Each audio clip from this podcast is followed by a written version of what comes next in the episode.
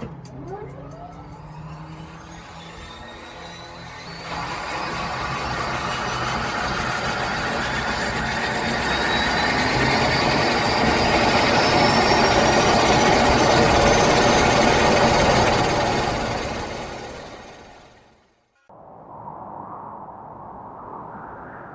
a world. Mate, hold up. We said we're done with the serious intros. Who said? Well, we did.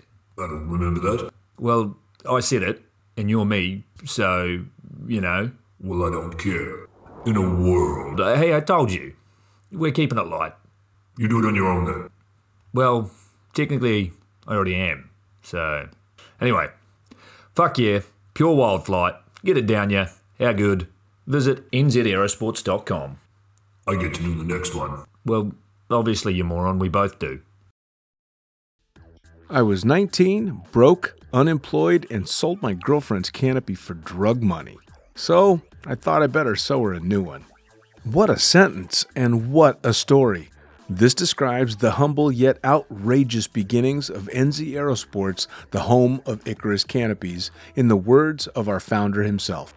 From getting a paratrooper toy from his mom, watching parachutes at the DZ as a six year old, jumping off the wharf with a parachute made from bed sheets, doing his first jump at 16, sewing his first canopy on a borrowed machine at 19, and starting to sell parachutes out of a garage in 1986, Paul Gyro Martin had an undying love for the sky. Our company started with one man with the wildest of spirits and a true blue sky dream a renegade. In the time that Gyro created and ran the Icarus Canopies brand until he passed away in 2017, he pushed everything he had to its limits. We miss him and we always will. Gyro is the next generation of NZ Aerosports. It honors our founder, of course, because it was the name we all knew him by, but Gyro the rebrand also marks the start of a new chapter, our next jump. Gyro is the space between sound and silence, art and science, chaos and calm.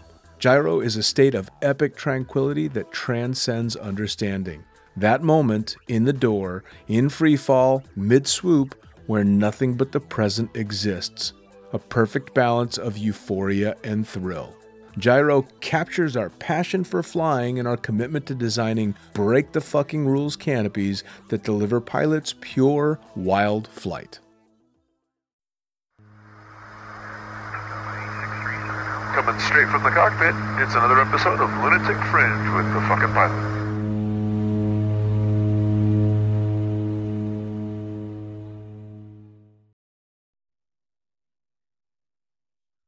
Ready, set, go.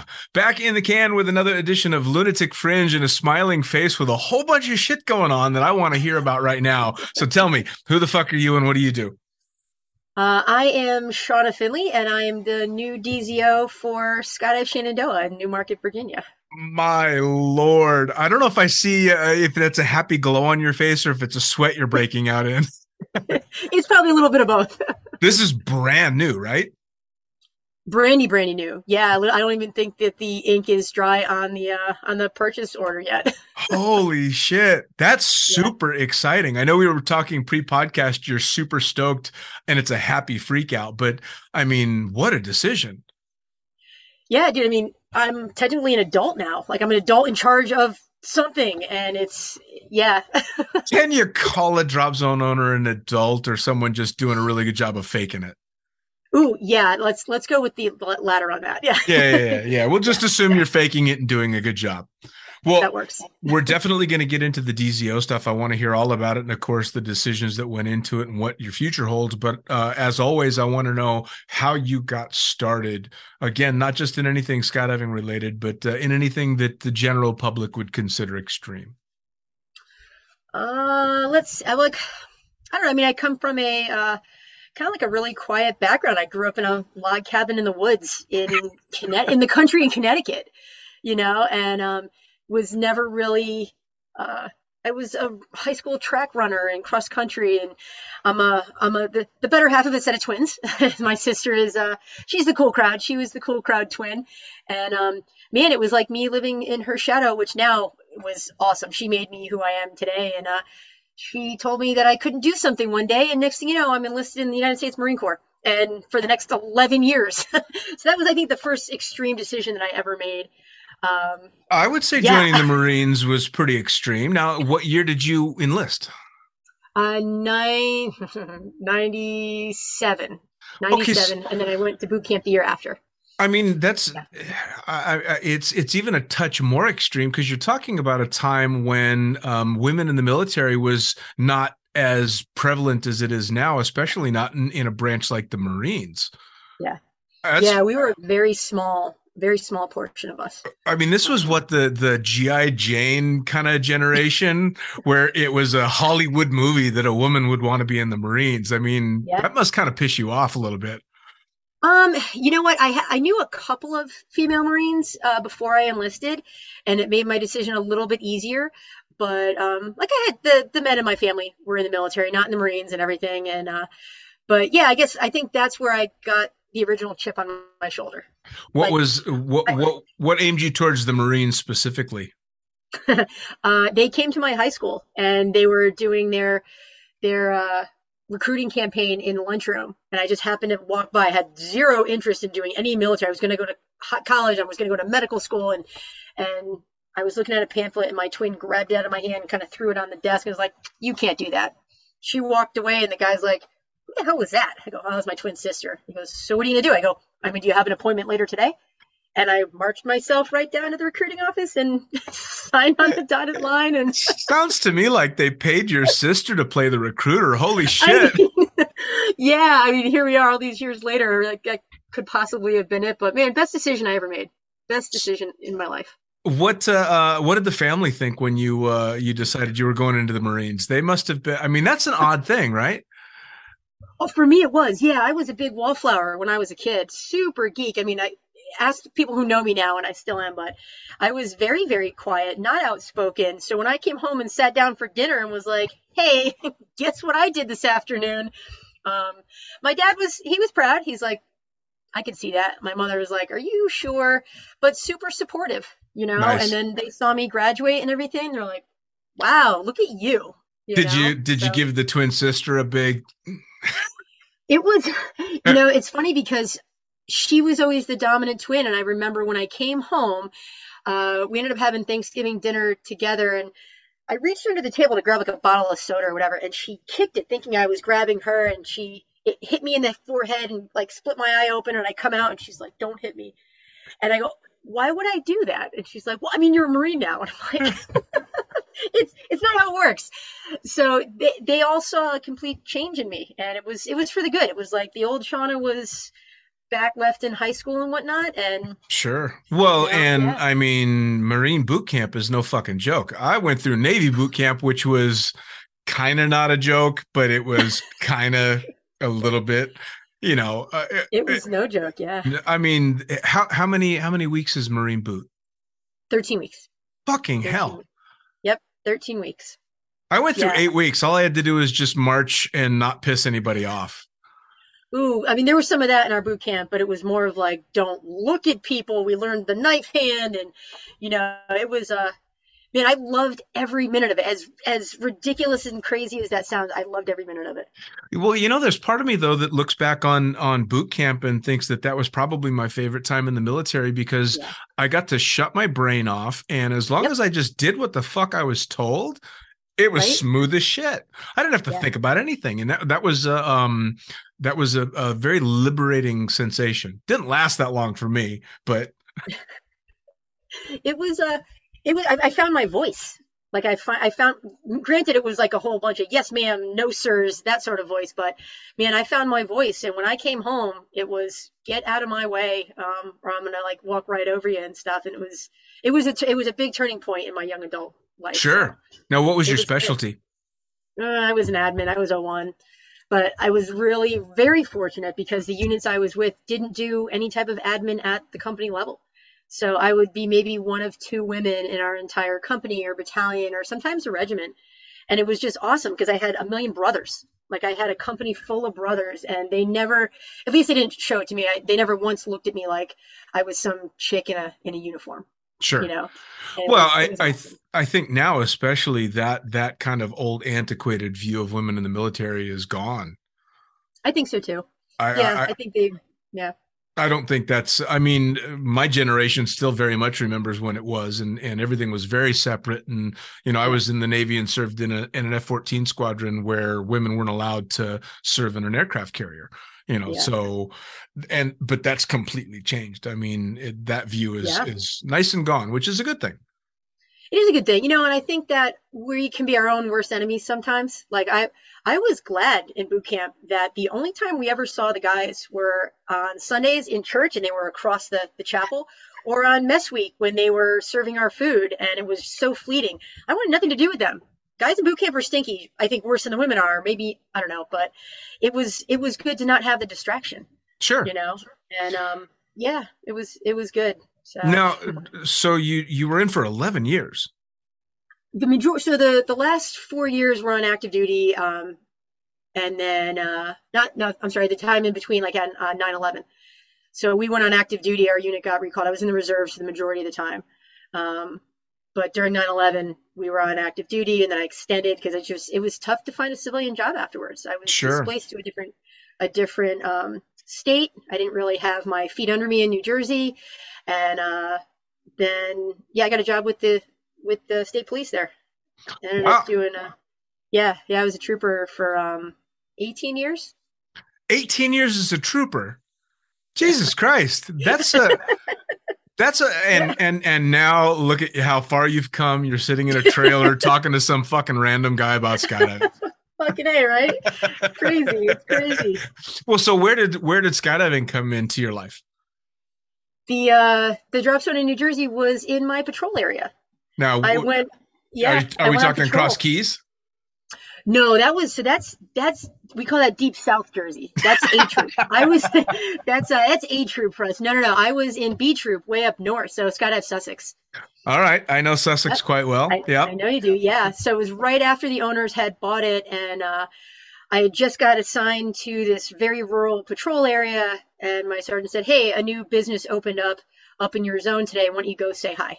I'm like, "All right, I'll make I'll make an appearance with the with the owner." And here I am with my brand new, you know, patrol car and everything. I go out to the uh, the airport. I finally find it, and I pull in and they must have just gotten done cleaning the fields up and stuff and i walk in and there are the owners and my life went from like straight forward and ahead straight up to the side and i'm like right. there was no looking back I no mean, looking back did you just you took one look at canopies in the air and went, "I got to do that"?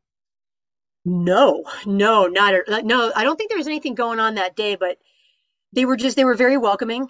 And my zone partner afterwards came over and had said hi and stuff. And that evening at our debriefing he goes hey guess what we're doing you know next tuesday? And i said i don't know. And he goes we're going skydiving. I'm like the fuck we are. And but we did.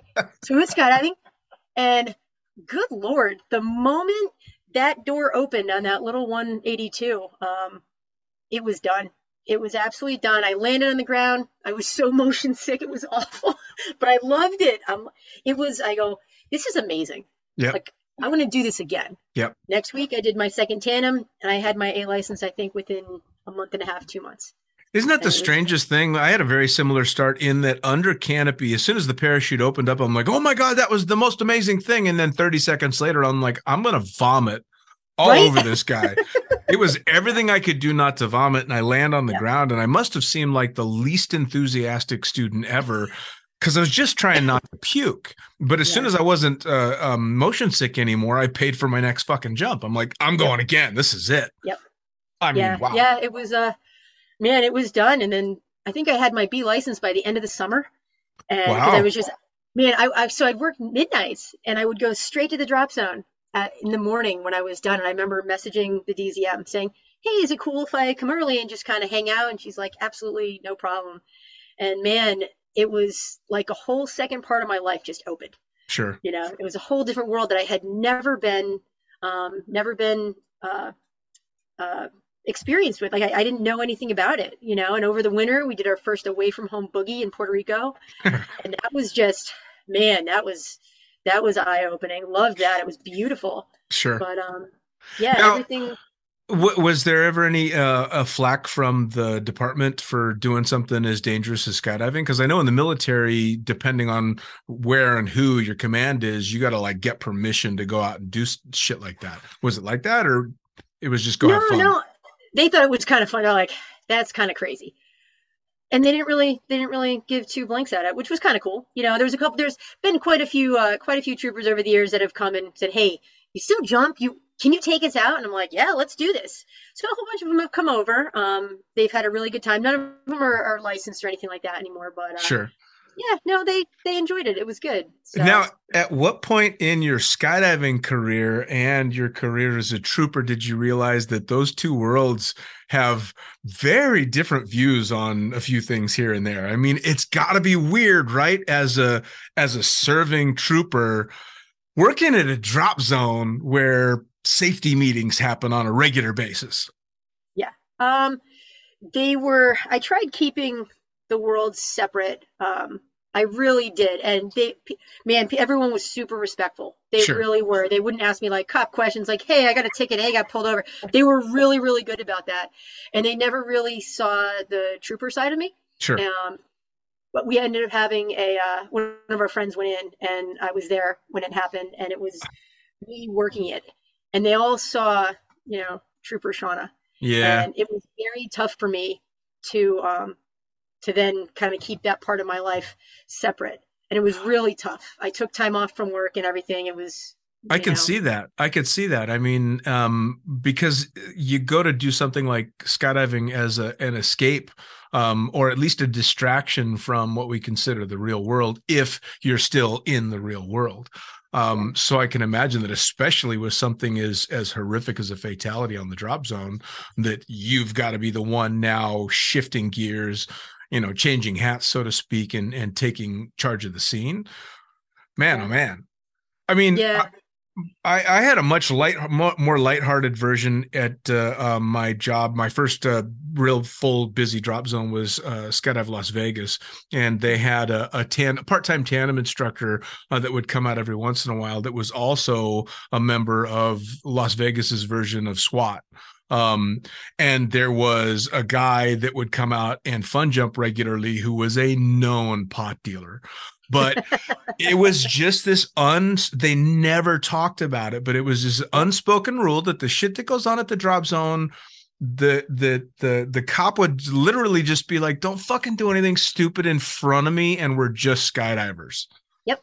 which was It's an awesome, amazing right? thing. Yes. It is awesome. It is i've never once had any issue with um with they were man when i tell you supportive like so supportive um you know so it was it was really really great. And they made it a, tr- great transition for me coming from the police side of the house to full time skydiver full time um you know running the rigging loft and and really furthering myself as sky like super super supportive. I leaned on my skydiving community so much in the past few years and and everything and now yeah all walks of lives Oh So- yeah, which is absolutely. I mean, that's one of the greatest things about it. And I mean, that's the overriding theme on almost every episode of the podcast is it's the community and yeah how varied but how cool it is. I mean, from Yeah. all walks of life, all races, all genders. It's it's just it's just a bunch of fucking cool people.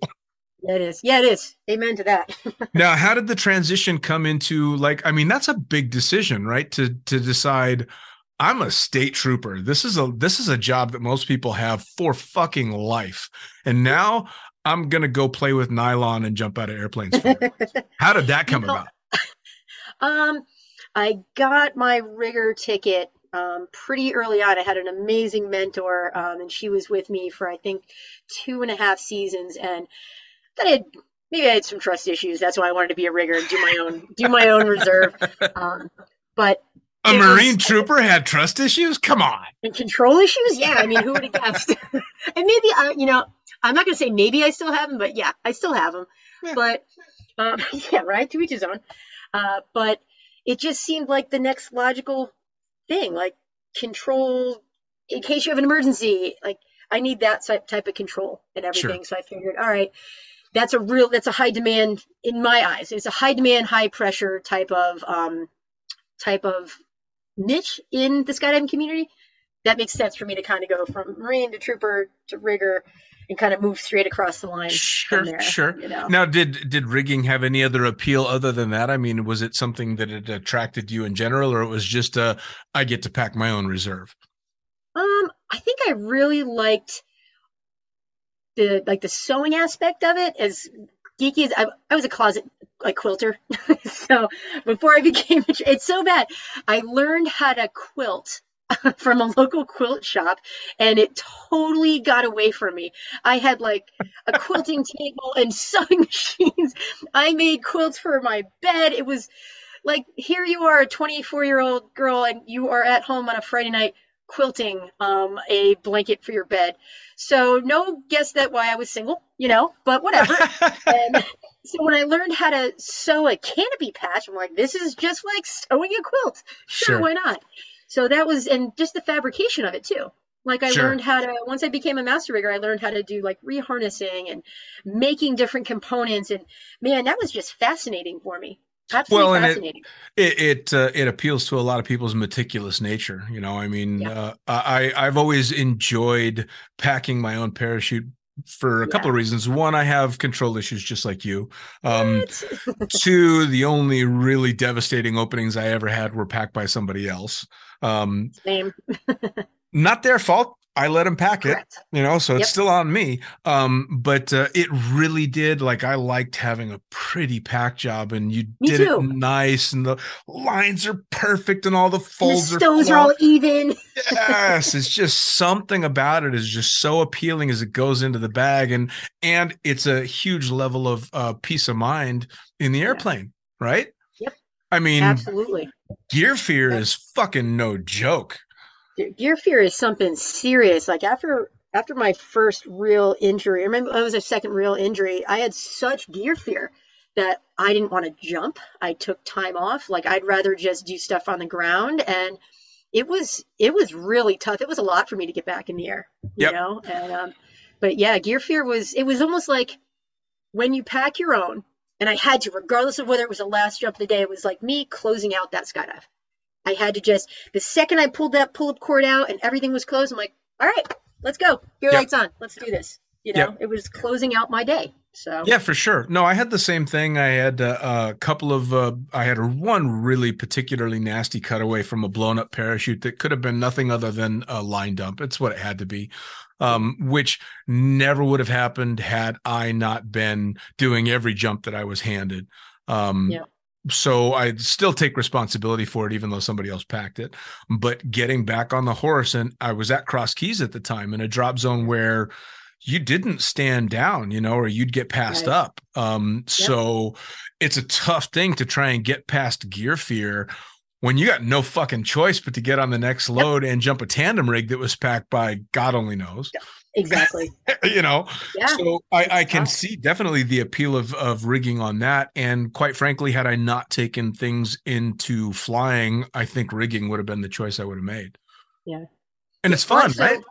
It, it, I think it's so fun. I will geek out over sewing machines any day of the week. Um, I probably have an unhealthy amount of sewing machines, and I'm learning that I do because now I'm living in an RV, and uh, there's no room for sewing machines in here, and I probably have about 16 of them, maybe respectfully, but they all have their own job, right? Like it's like Sure. other chicks have shoes or handbags. I have rigging bags and sewing machines. Like Yep. Well, the Right? the my all time favorite rigger that I talked to on the podcast was Mo Valeto, um, mhm. who tells the story of uh, finding an apartment for his sewing machines and sleeping in his car.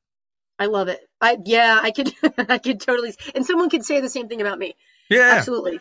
no, Yep, absolutely. Absolutely. well, but it, I mean, it, it's beside the fact that it really does appeal to people's meticulous natures. Though, once you get good at it, I'd imagine that there's a, a a- huge amount of pride in someone saying, "Hey, I need a repack because you just saved my ass on this last one." That's got to Yep. be cool. It's very cool. And you know, it's satisfaction for me that hey, I did a job well done and um, you know, I was able to positively impact somebody else, you know, as opposed to them having a really tough day. Sure. you know so um yeah no it, it, it definitely does and i it's funny because apparently if you are a parachute rigger, then you know how to sew pants and you know how to sew jumpsuits and you know like my home ec teacher would be so proud of me right now. I think Mrs. Levine, she would be like, "Look at you! You went from sewing a crappy pair of boxer shorts in eighth grade to." Wow, now you're repairing parachutes and doing life-saving rigging. Right, Like, right. yeah, you know. Do you uh do you remember your first save? I do. Tell me about it. do. I want to hear. really good friend of mine. So he's jumping. He was actually the DZO at Sussex, jumping a um, jumping a set of camera wings. I'm sure he's done for 20 years and everything. And uh, I had to leave to go to work, so I was working midnight. So I I leave, and he's still jumping. And I'm sitting at my desk, and a 911 call comes in. Hey, uh, one of those skydivers went in, and I'm like, well, yeah, that's not a thing. So the dispatcher's like, Sarge, no, this is exactly what happened. Like, uh, we saw the parachute going with no one under it. I'm like, all right, that was a cutaway. So as I'm dealing with the 911 call coming in, like slowing everyone down because I was in dispatch at the time, um, I get a call from him on the phone. And I was like, hey, what's going on? He goes, hey, do you have any saves yet? And I go, what? Yeah, you just, you just saved my fucking life. And I'm like, and it was so emotional for me. Like I started crying and I didn't, and I'm sitting there in the office with all my dispatchers around me and they're like, what happened, Sarge? What's going on? I'm like, nothing. He's good. Slow everyone down. He's totally fine. But it was, it was a weird, um, he jumps a pull-out system and when he pulled it out, went to throw it, and I guess the bridle was a little bit longer wrapped around the pilot chute, and we have pictures of it Yeah. and just nothing. And you can hear him on his camera, and he looks around, he cuts it away, but you hear him saying like, "All right, Shauna," you know, and uh, yeah, it was. And they found it. It was still fully packed in uh in the in the d bag in someone's driveway, right in the center of town. Oh And, uh, man. I mean, there was a whole video on the ground that went along with that. He says that he got left there for like 20 minutes. No one came to find him. Not the case. It was like eight minutes later because I have the the 911 call to prove it. But Well, he was- was a he was a DZO. He's gonna blow shit out of proportion. it was uh it- man it was but i got a nice bottle of gin from it it was good and um man the repack was it was like one of those meticulous things that you just you're sweating bullets making every fold precise and you do it every one of them but man when you know that person you're you're invested in that person and you know the um you know uh like what's going through their head and stuff and you're not on scene you can't do anything about it Sure, sure. That's, that always will stick with me Well, most of the riggers that I know are meticulous to a fault with everyone but their own gear. It's super funny you say that. Yeah, I checked into a drop zone um recently and my reserve was out of date. my own reserve. My favorite mortified. my favorite story ever on that, and I won't say his name because he's still super busy in the sport, but he's a rigger uh, and was busy in a loft at a time, and and uh, he uh, was I think he was at a boogie. Uh, but he was away getting ready to jump and he hands over his packing data card and manifest is like your reserve is out of date and they hand him back his reserve packing data card. He says you got a pen? He takes a pen from mm-hmm. manifest signs it dates it and hands it back to him. And they're like you can't do that. And he's like yes i can. I'm the It's rigger. my pack job. Which which is a fucking hilarious story. But i mean again most of the riggers that i know are meticulous with everyone else's equipment but their own. And i think that's because you guys know this will work but i'm not going to sell this product so to speak. Yes. Yeah, I mean we put everyone else's stuff ahead of our own. Like my Sure. rig, if if I jump, my rig will sit unpacked for like a week on the packing mat here, and it's like you get bullied into packing it, and it's a good thing. Like you know, my friends are just they're amazing. They look out for my well being. They're like, Shauna, you need to get in the air. Like your rig is sat there all sad looking, unpacked on the packing mat for a week now. Go pack your shit. Let's do this right you know, so I get bullied into it, uh, whatever. But yeah, I mean, it's our stuff. Our jumpsuits are probably the ones held together with duct tape and, uh, you know, like Most likely. and- most likely and that's that's a lot of the we did riggers was- that i know now Yeah. it, it's funny that you got you were getting um um talked to from other dispatchers when that save happened because you know well most skydivers know how fucking ridiculous the general public can be when they see a cutaway so part of you had to be laughing but clearly i can i can really understand why you would be emotional because you know how much is really invested in that save and what it really means. So Yeah. uh, that had to be a very strange moment for you.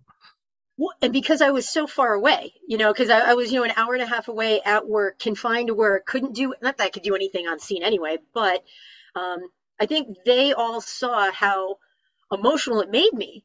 And they're like, all right, well, tell us about this. Like, we don't know anything other than what you tell us. And man, I got to tell you, I get give that to the whole that law enforcement side of my community is that they really took the time to understand what was going on because the drop zone wasn't moving anytime soon. So if something happened there, anything aviation wise there, I would always get a text or a call. Sure. And so they really wanted to learn that whole aspect of it. So when something happened, they knew how to address it properly. And it was awesome. You know, it really was. Even now, like I'm at, a, I'm, I'm not in work any longer now. And, um, something will still happen up there or someone will see something and they'll still give me a call. Hey, Sarge, what's going on there? I'm like, I don't know, but this isn't a thing. This isn't how this works. right. This is how it works. You know, Right. and yeah, it's been, uh, it's been awesome. Well, it's great to have the the community at large involved to such a degree because it makes such a huge difference. I mean, uh, I'm sure jumping in Sussex, I'm sure you got up to Cross Keys every once in a while, and the community there rallied around that drop zone because it was literally in the middle of the fucking neighborhood, Yes. you know. And Yeah. I'll, I'll never forget having gone there and started working, and the first time I watched the fire trucks come out to fill the swoop pond up, and you're like.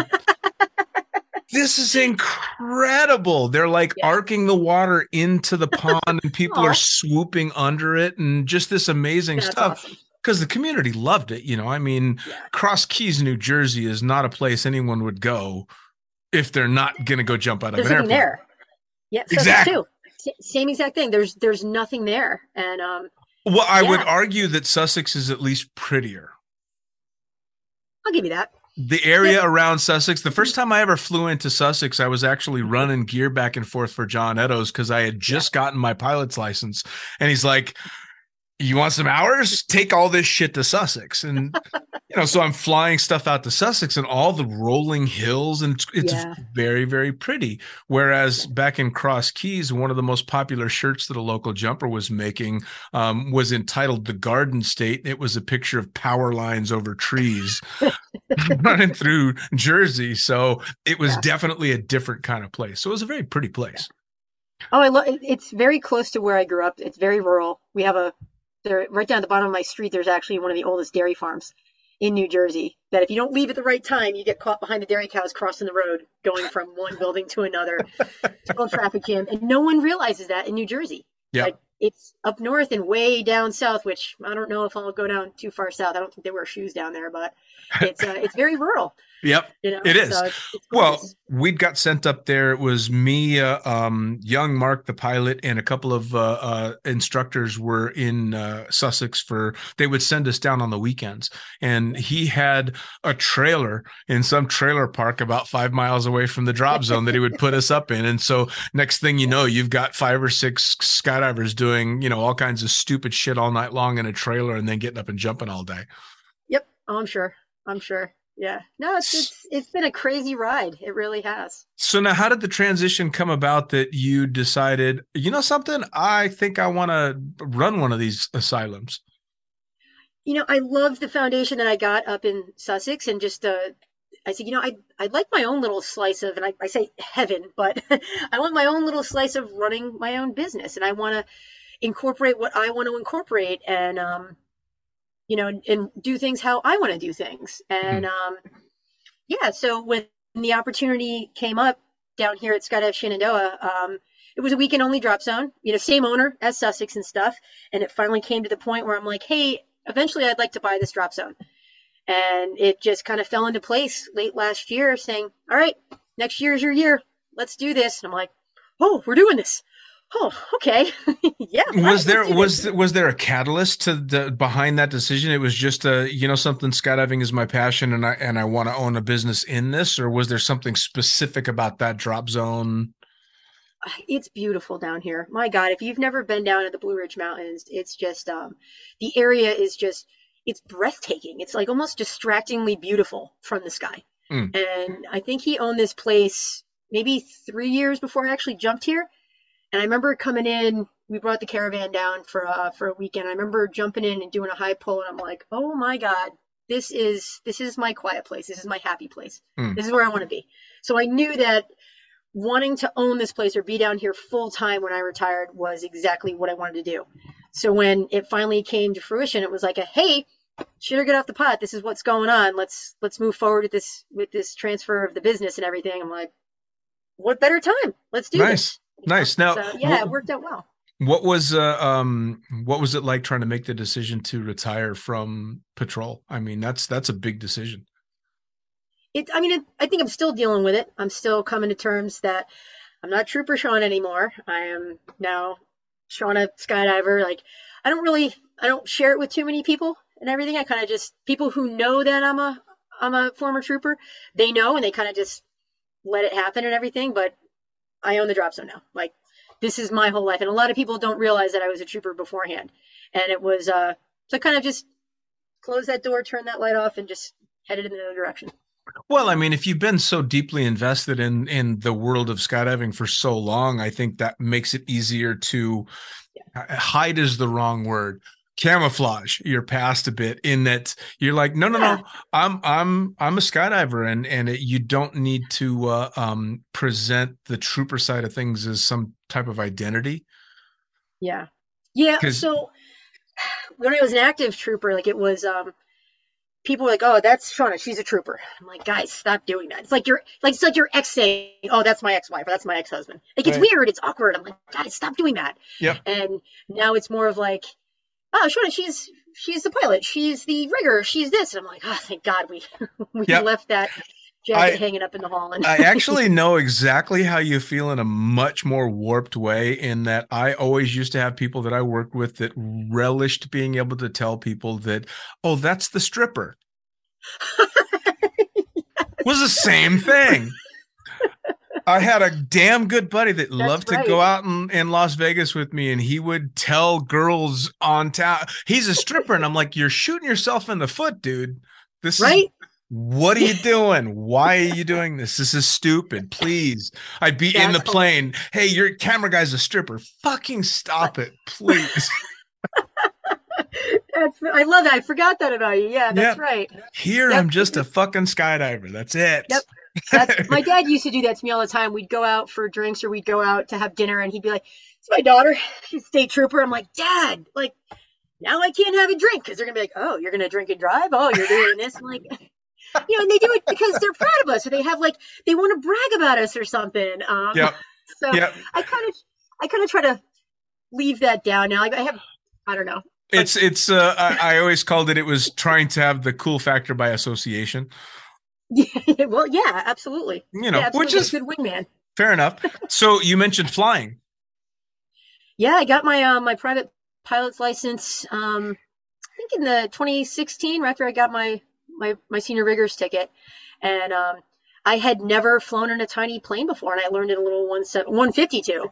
Um, It's a great which was plane. like, oh my, it is. It was like putting a lawnmower on my like a Buzz Lightyear set of wings. It was the tiniest little plane, but man, I loved that plane. Um, and then moved up to a 172, and I would come home from work in the morning and just go straight down to the hangar, take the plane out by myself, go tool around for a couple of hours, and then all the old guy pilots would watch me struggle to try to push the plane back in without, you know, being crooked or what. I was like that typical chick driver. I'd put it in sideways or do whatever, and it was just. but I loved flying, and I kind of took a hiatus from it. Um, I was working on my commercial rating, and then the whole full time DZM thing happened, and you know, it just it got to be too much on my plate. But I'm back at it now. I'm gonna get my 172 down here to Virginia and, and start flying again, and, and hopefully get that commercial. Uh, it's a rating. lot of fun well and and it, it's very difficult to describe to people that think um you know a, a regional jet is a small airplane uh how mu- you know how much fun it is to fly something like a 152 It is. i mean Yeah, I it's, it's like an extension of you. oh you yeah know? I well, I got my license when I was uh, uh, 16 originally, and uh, my instructor looked like the the girl from the old TV show Mork and Mindy. So Yeah. I I had this enormous crush on her. I'm 16 years old, and I am crammed shoulder to shoulder in a little 152. in fucking heaven. I'm, I'm sure. flying a plane. I think I'm the coolest kid on the block, and there's Mork and Mindy's Mindy's right next to me teaching me how to fly a plane. That's awesome. I mean, you got lucky. I had um a, a, an older gentleman that was my uh, that was my flight instructor, and it was uh, uh, coming around, and uh, you know, 'cause there was no room. There's no room. He's like a normal sized guy, but there's no room. It's like the size of the screen in the cockpit of that plane, and um, but man, it was it was so freeing. The first the first time I soloed, I remember um. I'm doing my thing. I'm like, okay, Shawnee, you got this. And I'm, I'm talking my way around the pattern and I'm saying things out loud. I'm doing it. I had an open mic the entire time. and uh, I remember getting on the ground and then talking, but not hearing anything. I'm like, what's going on? I click it, click it, click it. And then I hear myself and I'm like, huh. And then I hear on the radio, yep, that was an open mic. Great narration. I'm like, Ah! I was so embarrassed. I'm, I'm going through my head like, did I say something that was not right? And I just, I was total blank. But yeah, total open mic. My very first solo. It was. Oh, open mics are the bane of pilots' existences, and the best one I ever had actually just happened. I want to say maybe three months after I retired from Skydive Dubai.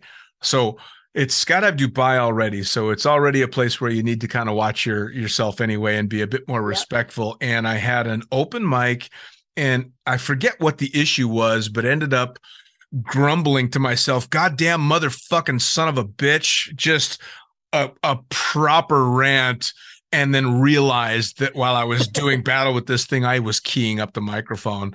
And luckily, we worked so long with the controllers there that they knew who I was and that it was totally an accident. So all I got was laughter back from them. But I can only imagine the dozens of Emirates jets and all these guys that are heading off to wherever because we're on a proper channel and I'm I'm screaming motherfucker into a mic. in Dubai. And I've been there and I'm like, wow. Yeah, yeah, yeah. Not luckily it happened towards the end of my tenure at Dubai. So, you know, That's it was good. That's So awesome. you're officially now in the hot seat. You're uh you're running the show there. Um are there big plans? Is it is it a, a well established drop zone that you're kind of just uh, helping guide it along its way, or do you have a new direction for things? Um, you know, there was a really great foundation for me. Um, the previous uh, managers that were here did just such a phenomenal job setting things up the best that they knew how and got a good foundation going.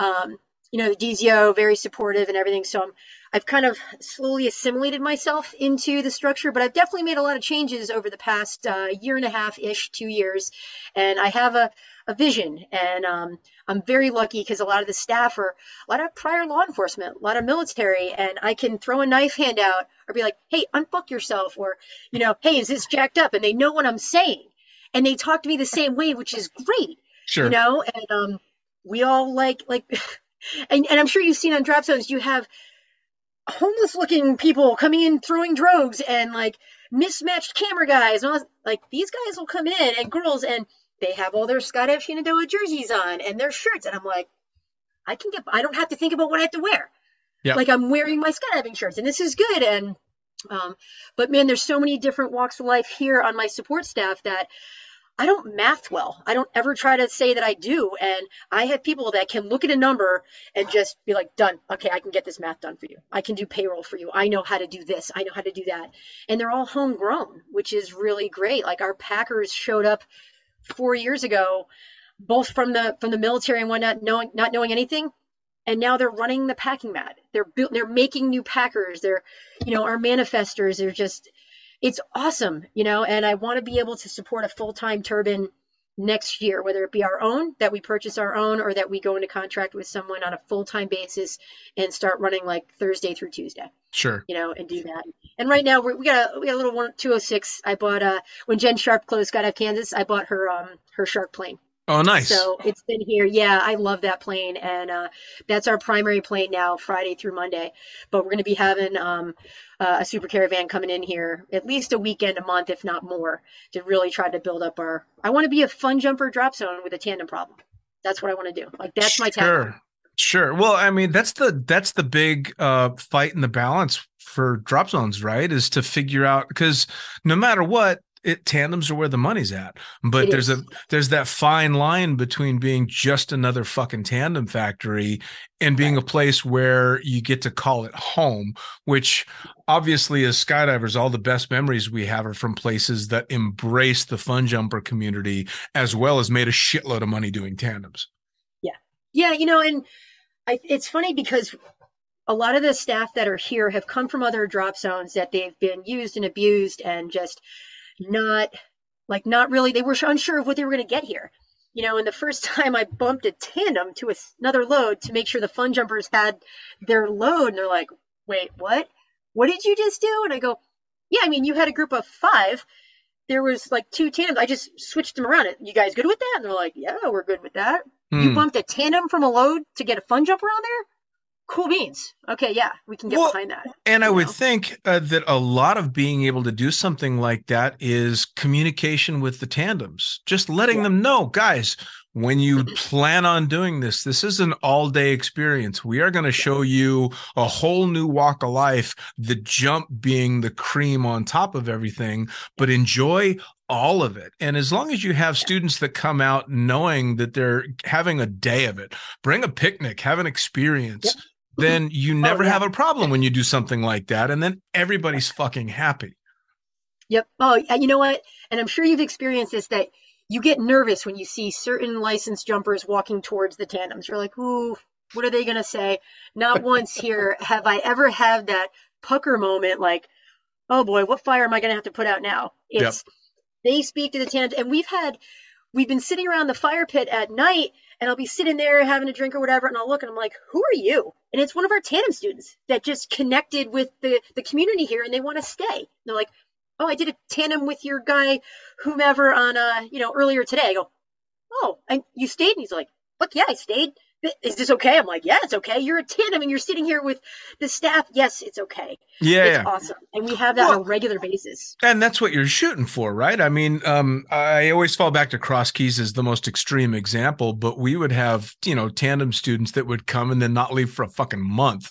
Now, right? granted, that's because that place was insanely fun at the time, and, and jumping was just one of the really cool things that we did. But Yep. th- it's what you wanted. You know, I have so many people, especially from that specific time, that came out as just another random tandem student that are now lifers, you know, and that's Yeah. kind of at the end of the day, that's what you're looking for is just more people to play with. Yep. We have a couple that comes out here. They came out last year and uh tandem couple. They came out and they loved it so much. They're like, we want to buy another one right now. And we have the same weekend special, you know, half off or whatever. They bought like four apiece. And they made they would text me on my phone and be like, Hey Sean, can we come out? Yep, no problem, Daryl, come on out and you know, you can bring Wendy out and everything like that, and we'll we'll do another tandem for you. And these guys have been so amazing that they messaged me at the beginning of the season this year, and they're like, "Hey, can we just come to safety day?" I'm like, "Yeah, I don't know if we're jumping." And they'd show up and they would bring candy, and they had just a great time. And um, it's just it was they've been amazing, and I attribute that to all of our jumpers that have found their way to us here, that have just kind of made this place home. And you know, it's uh, it, Well, it's really awesome. I mean, especially at the smaller drop zones that are not in um, typically high traffic areas. You know, they're not outside of New York or outside of LA or something like that. You're talking about areas where people gravitate towards the cool kids doing the fun stuff. And if there's a drop zone around, what better place is there to be when the sun goes down than sitting around the bonfire listening to the big fish stories or the real no shit there I was stories? You know, I mean, it's Yep. just fun. It's infectious.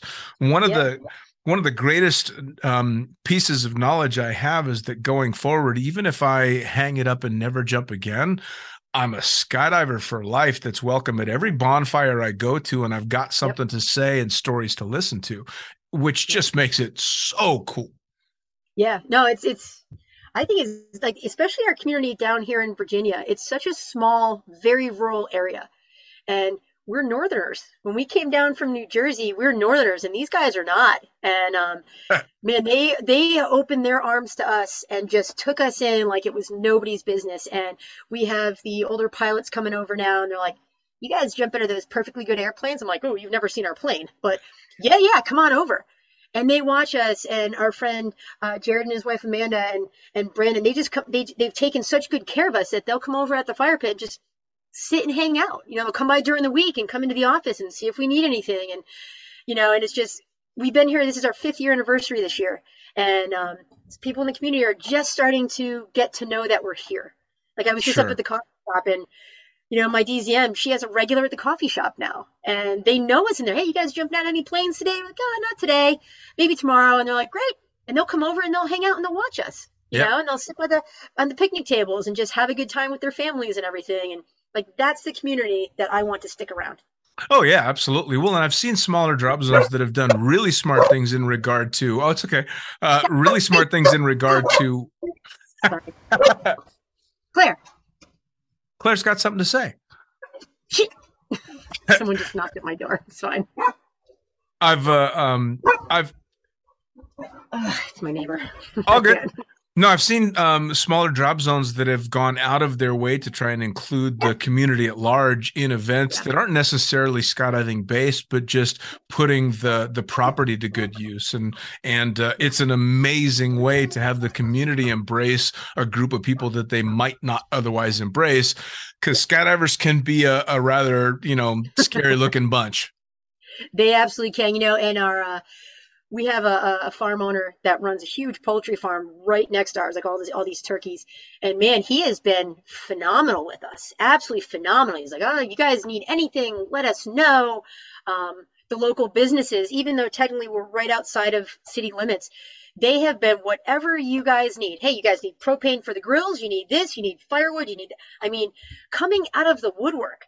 You know, I went up to like a local small business owners meeting last week, and um, these people were just phenomenal, amazing. They were they they looked at me more of a curiosity than uh, than anything else, but they had no idea the culture that we have here and everything. Um, it it's been awesome. It's been really really nice. So- Well, and and I think skydiving is at a phase now too where it's a multi generational culture. You know, I mean, you're talking about jumpers from you know 18 to 75. So Yeah.